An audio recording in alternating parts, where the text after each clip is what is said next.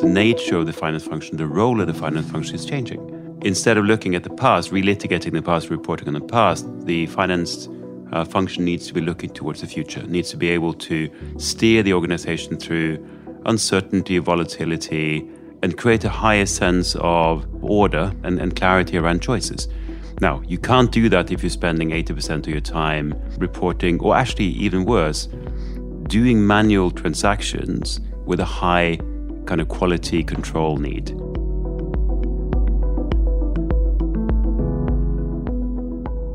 From McKinsey's Strategy and Corporate Finance practice, I'm Sean Brown, and welcome to Inside the Strategy Room. That was Bjornar Jensen, one of our guests today for a discussion on the digital transformation of the finance function and the implications for the changing role of the CFO. The finance function and the role of the CFO are changing rapidly as digitization and the pace of change increase, all in the face of continuing economic volatility. Two of our expert colleagues join us for this discussion on how CFOs can help build world class finance functions. Bjornar is a senior partner in our Zurich office, and he's joined by Liz Fasciana, a senior partner in our London office. Both Liz and Bjornar work extensively with CFOs around the world and specifically on digital transformation. We spoke recently at McKinsey's CFO Forum in London, and let's get into the conversation. So, first, I'd just like to welcome the two of you uh, to the podcast. Thank you so much. It's great to be here. My pleasure. If we could just start off by um, just providing a little bit of context, right?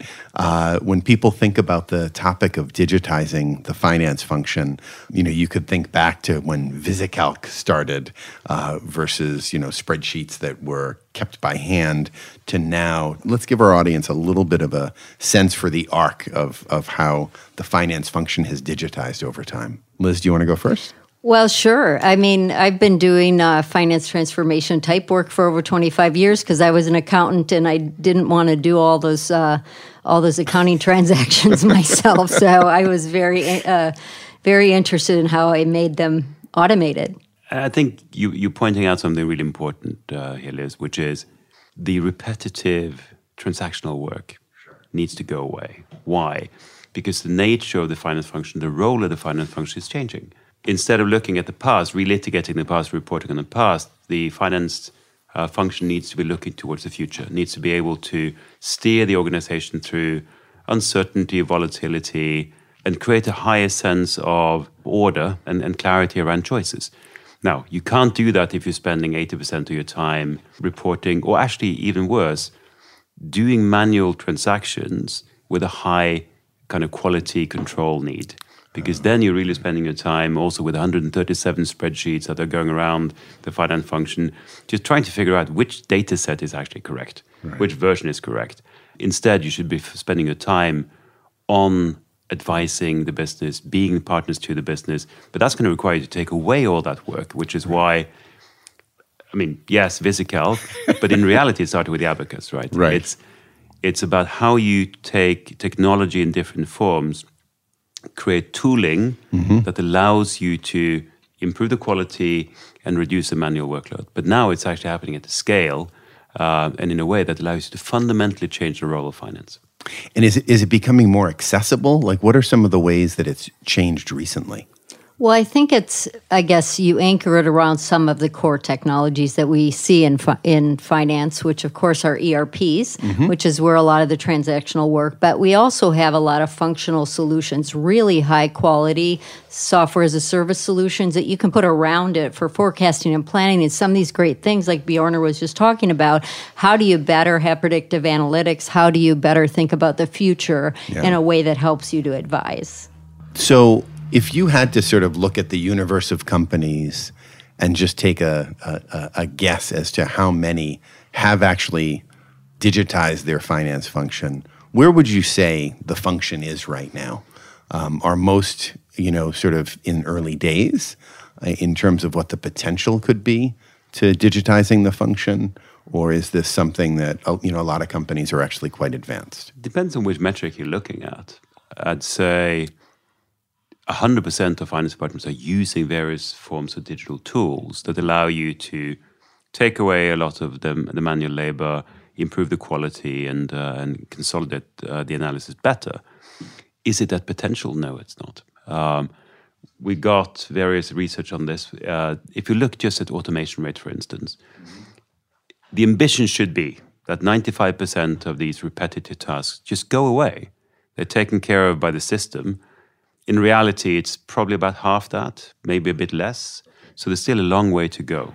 Yeah, and I mean it's taking advantage of service centers. You know, um, obviously finance is using centralized functions to help do some of that work in a more common way. But as Bjornar said, you know, we're only halfway where we should be. So there's a lot more opportunity. And I think the good news is, as I said, the tools are getting better. And some of the technologies that really help you do the kind of predictive, future looking analytics are, are much easier to use. And um, I think it's where you're going to see a lot more of the investment going forward. What are some of the barriers? You know, like, or rather, what are some of the ways that companies are sort of moving closer to that 95%?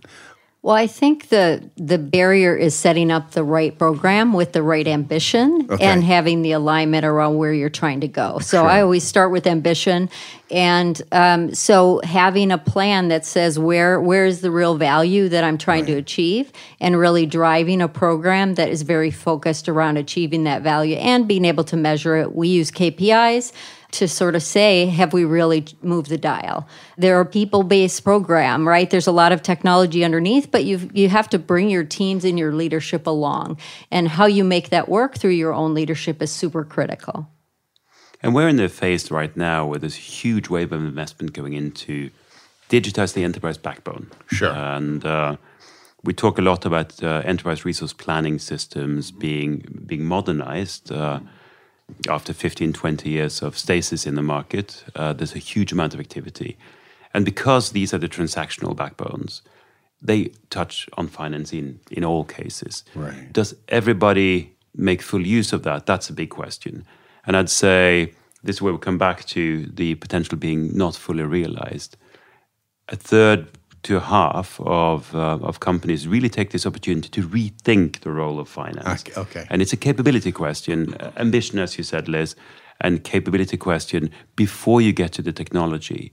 So if you set the right ambition, if you if you redefine the role and you build the capabilities within the team that you require to to really make use of the technology. Technology is a tool. It will do what you need it to do, and you have much more flexibility, as you say. There are there are uh, various cloud-based systems around the traditional ERP core that make it possible to do an awful lot more now, faster, high degree of quality, low cost per transaction, if you wish. But not everybody's making full use of that. Uh, there's still a fair amount of let's just modernize and simplify and standardize a little bit what we're already doing and continue doing that. That I think is a missed opportunity. Right. So they're staying in sort of the current frame as opposed to rethinking the realm of possibility. Who is typically driving this digitization? Is it the CFO or is it somebody else? Well, I mean, I would say both in finance and frankly, more broadly in enterprise transformation, the CFO almost always plays a very big role. So I think it's a great opportunity for the CFOs, especially to kind of show that leadership and show that, that this is something that um, a journey that we're going to commit to. But often there is an enterprise transformation leader or a finance leader working with the CFO who really kind of guides and drives the program day to day and to make sure that the benefits, you really get the benefits that you're looking for. Yeah, this kind of big enterprise transformation, it's not only very expensive. I mean, we're talking in the ERP world alone about investments now for the uh, top 5,000 companies in the world of about $300 billion this decade. Wow. Um, it is a rare opportunity to really rethink. So if you miss the window now, yes, you can come back to it interview, yes, but the reality is you're baking in a number of assumptions about the role of finance and ways of working for at least the next decade. And uh, we just think that many can benefit from from being a bit bolder, setting that higher ambition that Liz talked about, and then ask harder questions also of the technology suppliers, because you need to have a performance that goes beyond today that really fulfills the needs of tomorrow, where you get into questions such as what's the role of AI within that future role of finance. And by that, I don't mean Gen AI, I don't mean language models, I mean real predictive analytics uh, that require technology to require a very robust set of data. Uh, both internal and potentially also different types of external data that you're not using today to, to get the full impact. Integration with your suppliers and with your customers at a level that we haven't seen in many industries so far and governance and, and ethics guidelines because this is hard and it's it's unknown still. So I think this is thinking that needs to happen now if you're going to get the most out of that investment. And at the end of the day, the CFO holds the purse strings. And so I think it's fair to, for the CFO to hold themselves and their organizations to the same high standard they hold everybody else to. There should be uh, role models in, in, in, really digitizing the enterprise. So now you're a CFO, you really do want to sort of embark on this journey but you've not driven a digital transformation. What are some of the key things that I need to do as a CFO to get that more expansive perspective, that viewpoint? Um, so, in your work with clients, how do you get them to think outside the box? I mean, I think we start with outside in examples, right? What do we see at other places? What has made others successful? We often bring them to go and sees where we actually sh- bring them to another client. We introduce them to other CFOs and CIOs. Um, you know, they they can tap into some of that expertise within their organization because they may have people that have come from other places where they've gone through the journey before. So it's really about kind of creating the art of the possible that seems like something that it kind of fits with the aspiration that they have. Yeah. And stimulating a, a, dialogue which goes beyond the functional boundaries. Because, as you say, CEOs will have an agenda, boards will have an agenda. The CFO has a role to fill in that, which is different from, it's a different partnership from, from the typical past, more functional, transactional one. Bringing them together around, this, uh, as said, go and see opportunities, getting inspiration, peer exchanges. It also helps them unlock uh, how to work better together in the future and what that requires. So you look at some examples, and, and one of the clients will we'll be talking about today, uh, a large automotive.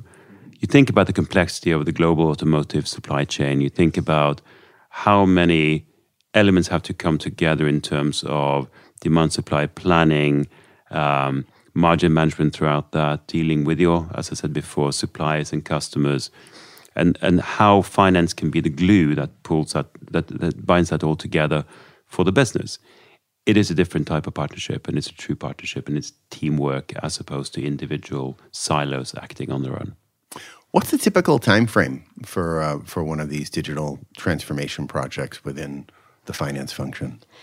Well, I mean, of course, it does depend a bit, but um, I would say we would typically have an have an ambition to show some outcomes within nine months. Mm. Um, but the transformation program may be a two year program, right? Sure. So it's really important to kind of set that definition of what the roadmap should be for them based on where they are and really what is going to bring the most value the fastest. As we think about what the necessary architecture is to make this work how does a CFO sort of think about what their current state of affairs is relative to where they want to go? In other words, what, what kind of architectures or technologies are they typically bringing in to help facilitate that transition to a more digitized finance function? Well, I mean, I think there's kind of three primary layers. The core technologies, as as Bjornar talked about, your core ERP. ERP that is your transactional system. Then you're going to have sort of that that is the data source for a lot of what you're using in finance, but not all, because of course you use a lot of external data as well in finance. Mm-hmm. And then you have kind of reporting layers that sit in the middle, and then you have these analytics tools, so uh, like third party SaaS solutions. So you're really thinking about all that at once once, and you're also starting with where is my pain and where am I going to get the most value to really determine where to start. I think Bjornar said earlier about not just thinking from a functional perspective, yes. just purely finance, but um, as we think about, uh, for example, in insurance, how to bring together finance, risk, actuarial, and tax, and think about all the data sourcing that's common and making sure that you're not having all those functions work independently is a huge opportunity. There's a lot of non value added activities around reconciliations and work like that. Mm-hmm. So it's super important to really try to broaden the view from the beginning because it really will help, help you set a broader ambition. And when you say architecture, I wouldn't restrict that to technical architecture. It's also about the capabilities sure. and, and the ways of working. I, I, do a lot of work in the chemical industry, for instance. Okay. It's fair to say that the European chemicals industry had a bit of a rude awakening last year with uh, oh, right. the disruption, chain, the volatility. Yeah. Right. And one thing you realize is, I mentioned earlier the 137 spreadsheets. That's that's not a joke. It's literally true that everybody's trying to do the best thing they can, but then they improvise and they improvise using slightly different versions of this of the data, slightly different data sources. And what many clients found last year was at the time when they really had to have everything at the fingertips, the analysis was distorted or a bit lagged, a bit bit inconsistent, right. and it just cost precious days, weeks. Uh, to, to get that clarity of view and particularly the forward looking view, sure. dealing with different scenarios.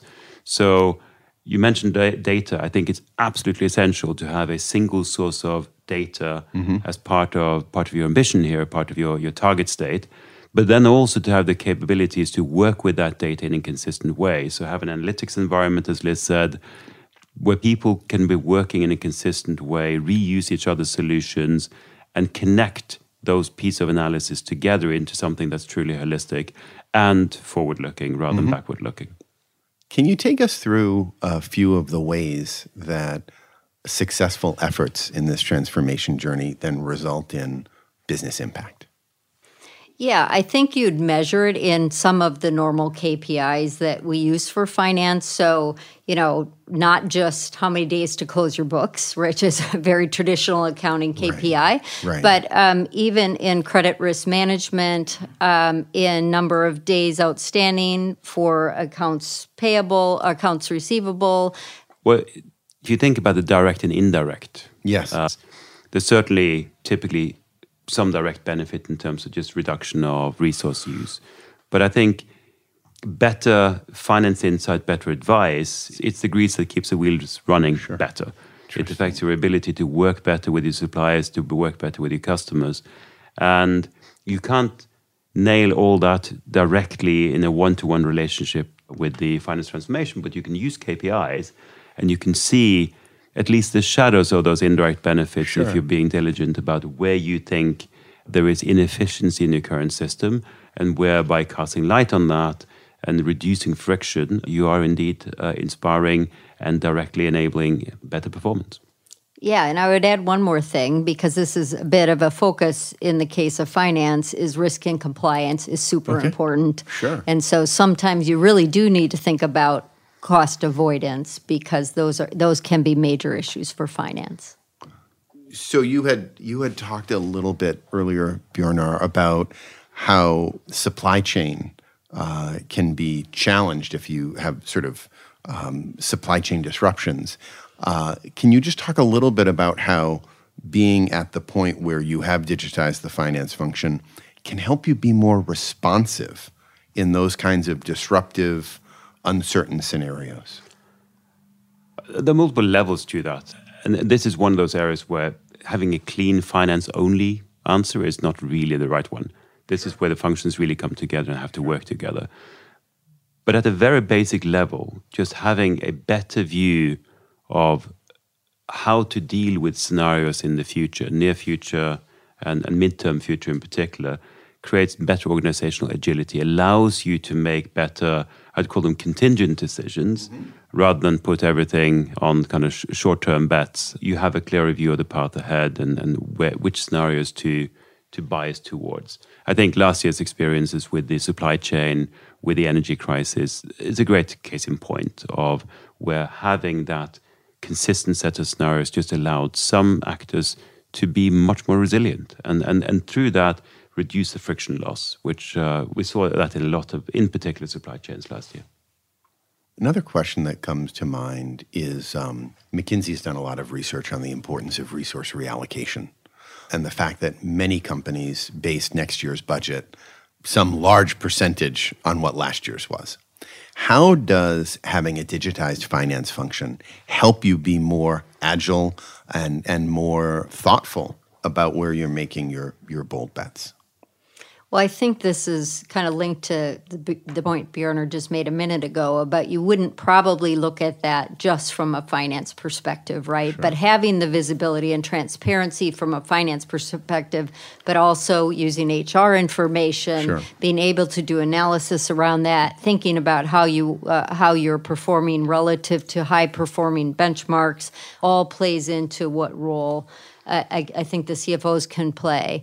Um, the other thing is more and more, as we know, CFOs become candidates for CEOs. Yes. So I think the point around playing a broader role around enterprise transformation for CFOs is really important because it's probably the best place to truly understand how the organization gets work done is to run one of these programs and oversee them and see the importance of the linkages between the functions because we always say the opportunities usually sit in the gaps mm-hmm. between the functions which is also why we tend to look at things from an end-to-end process point of view to really try to understand where the where the value is that we want to target Bjornar, anything you'd add? Just that I think when you have faster, more consistent tools, it allows you to be the challenger more effectively in exactly the dialogue that Liz uh, referred to. And so we talk a lot about, we have talked a lot over the last decade about zero based budgeting as an example. As an exercise you do every five years, it's useful, but mildly useful. Having the mindset, the zero based mindset, always of challenging do we need that? What does it take to succeed here? Can we release funding, for instance, uh, and can we measure results in tranches, yes. make it a bit more uh, modularized? It just allows you to increase performance across the enterprise. So, if I'm a CFO listening to this podcast right now, uh, and I want to start on the journey, where do you start? What are the first steps you take? Well, I think it's super important to start with kind of what is your ambition? Sure. What is what does the organization need? What are you hearing are some of the barriers to doing, you know, to achieving the strategy that the company has as a whole? So really linking your ambition to the overall objectives of the company and then saying how do I what is the right way to structure this for our particular case? Yeah, and there's some who are blessed or cursed with what I would call catalytic events. Uh, yes. Big M&A situations are yes. an opportunity to rethink. And there's a lot of that going on right now. Anything that has to do with just rethinking the overall enterprise model, the overall business model, leadership changes at, at multiple levels in the organization. Those are the kind of catalytic situations that allow you to move faster, but also force you to actually do the thinking now. And back to the point we, we discussed earlier, if you miss the window now, it may be a few years until it comes back yeah. to really have that impact and to do it in a way that doesn't exhaust the organization. Sure. Because one thing is for sure any enterprise transformation is a major endurance endeavor for, for the organization. Uh, a finance transformation, because it touches on everybody, not just the function itself, right. can be particularly stressful and uh, demand a lot of energy. So doing that in conjunction with other significant changes to your business is both an advantage but also a challenge. But certainly doing that once now, rethinking, linking it clearly to outcomes that you are aspiring to deliver as a, an executive team and as a board, not just as an individual, will motivate your team, will motivate the rest of the organization to work together for to really rethink uh, how you add value. You mentioned M&A. What are some of the ways, so if I'm a CFO and I'm acquiring other businesses and I've already moved through the, that transformation journey, but now I'm bringing on another organization with a completely separate ERP and you know those can be both you know time intensive and also expensive. Are there any perspectives that you've got to share in terms of how one say who is a programmatic acquirer and you, you, so your plan is to acquire a number of companies over time. How do you bring them into your digitized finance function?